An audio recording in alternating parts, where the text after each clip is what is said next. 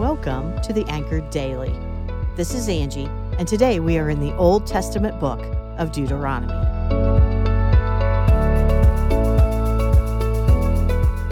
Hello, podcast friends.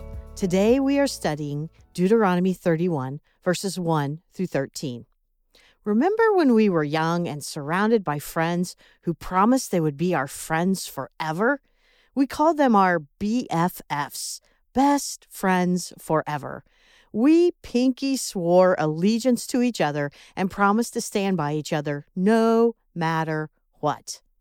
But as life changed and we grew up, many of those friendships fell by the wayside we learned an early lesson that people will let us down no matter how good their intentions might be towards us, and that friends are imperfect and might not always keep their promises either. We learned early on that the scripture stating, There is a friend who sticks closer than a brother, was not talking about most of our early childhood friends. Today's scripture shines a bright light on the one friend who does stick closer than a brother the one who has kept his promise to never desert us or flee in the midst of disappointments, changing circumstances, or heartache. Things can change in the blink of an eye, sometimes at a pace so rapid it can make our heads and hearts dizzy with unrest and make us feel discombobulated. Side note, I've been wanting to use that beautiful word, discombobulated, in a podcast for forever. Hashtag score. Some changes can steal our breath, like getting old, developing a scary health issue, children leaving home, perhaps unexpectedly becoming a widow or a single parent, or losing a job. So hard. In Deuteronomy 31, the people of God were told that a huge change was about to occur.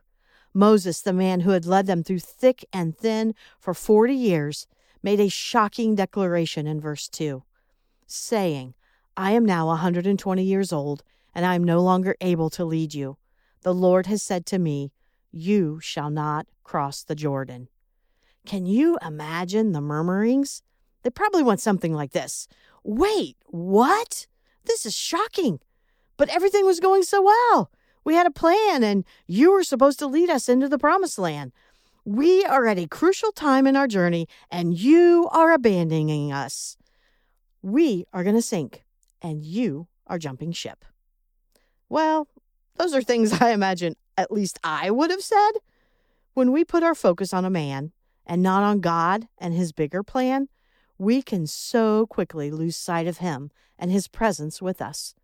We can become so caught up like in a tidal wave of emotion that can carry us away from the solid rock and onto sinking sand. And it can happen so fast, we might not even realize in the moment that we are declaring where our hope lies. It was obviously a scary time for the people of Israel, who were used to seeing Moses in front of them. And even though they had periods of questioning and grumbling, they fully trusted him.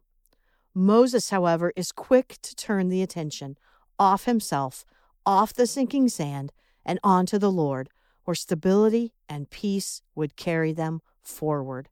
He was a friend who would stick closer than a brother. Moses shows great leadership here. In essence, he was finishing well. He assured them in verse 3 that although he would not go ahead of them, the Lord your God himself will cross over ahead of you. And in verse 6, he says the Lord your God goes with you. He will never leave you nor forsake you. A promise he then repeats again in verse 8. In that moment of scary, dramatic change, the Lord did not give Moses a new vision, a new 10 point strategy plan, or weapons to, to sustain the people for war. What he gave them was the most powerful gift of all his presence. So, what are we going to do, Israelites? complain, be mad, grumble, hate God that things are changing? The command is clear God is with us. Be strong and courageous. Those same words would be spoken again when Joshua takes the leadership reins and prepares the people for crossing the Jordan River in Joshua 1. And my goodness, the Lord through Moses was not saying, shock, pain, frustration, and sadness about change is not legit. It is very legit, a natural human reaction to a sudden shift.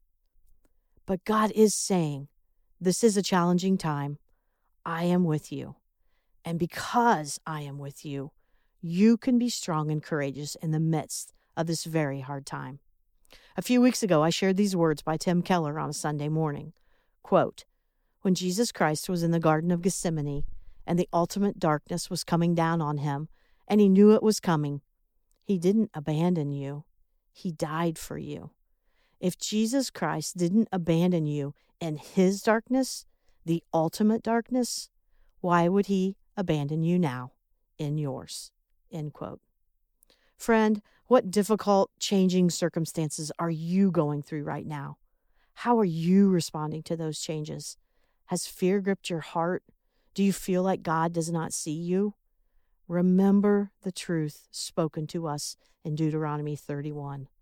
God is with us. He will never leave us nor forsake us.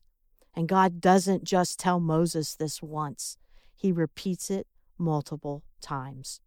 In faith, let's believe it together too. Amen. Thanks for joining us today. If you want to check out more podcasts just like this, you can go to bethel.ch and you'll find amazing selections of podcasts and much more. If you'd like to get in contact with us, you can email us with podcasts at bethel.ch. See you next time.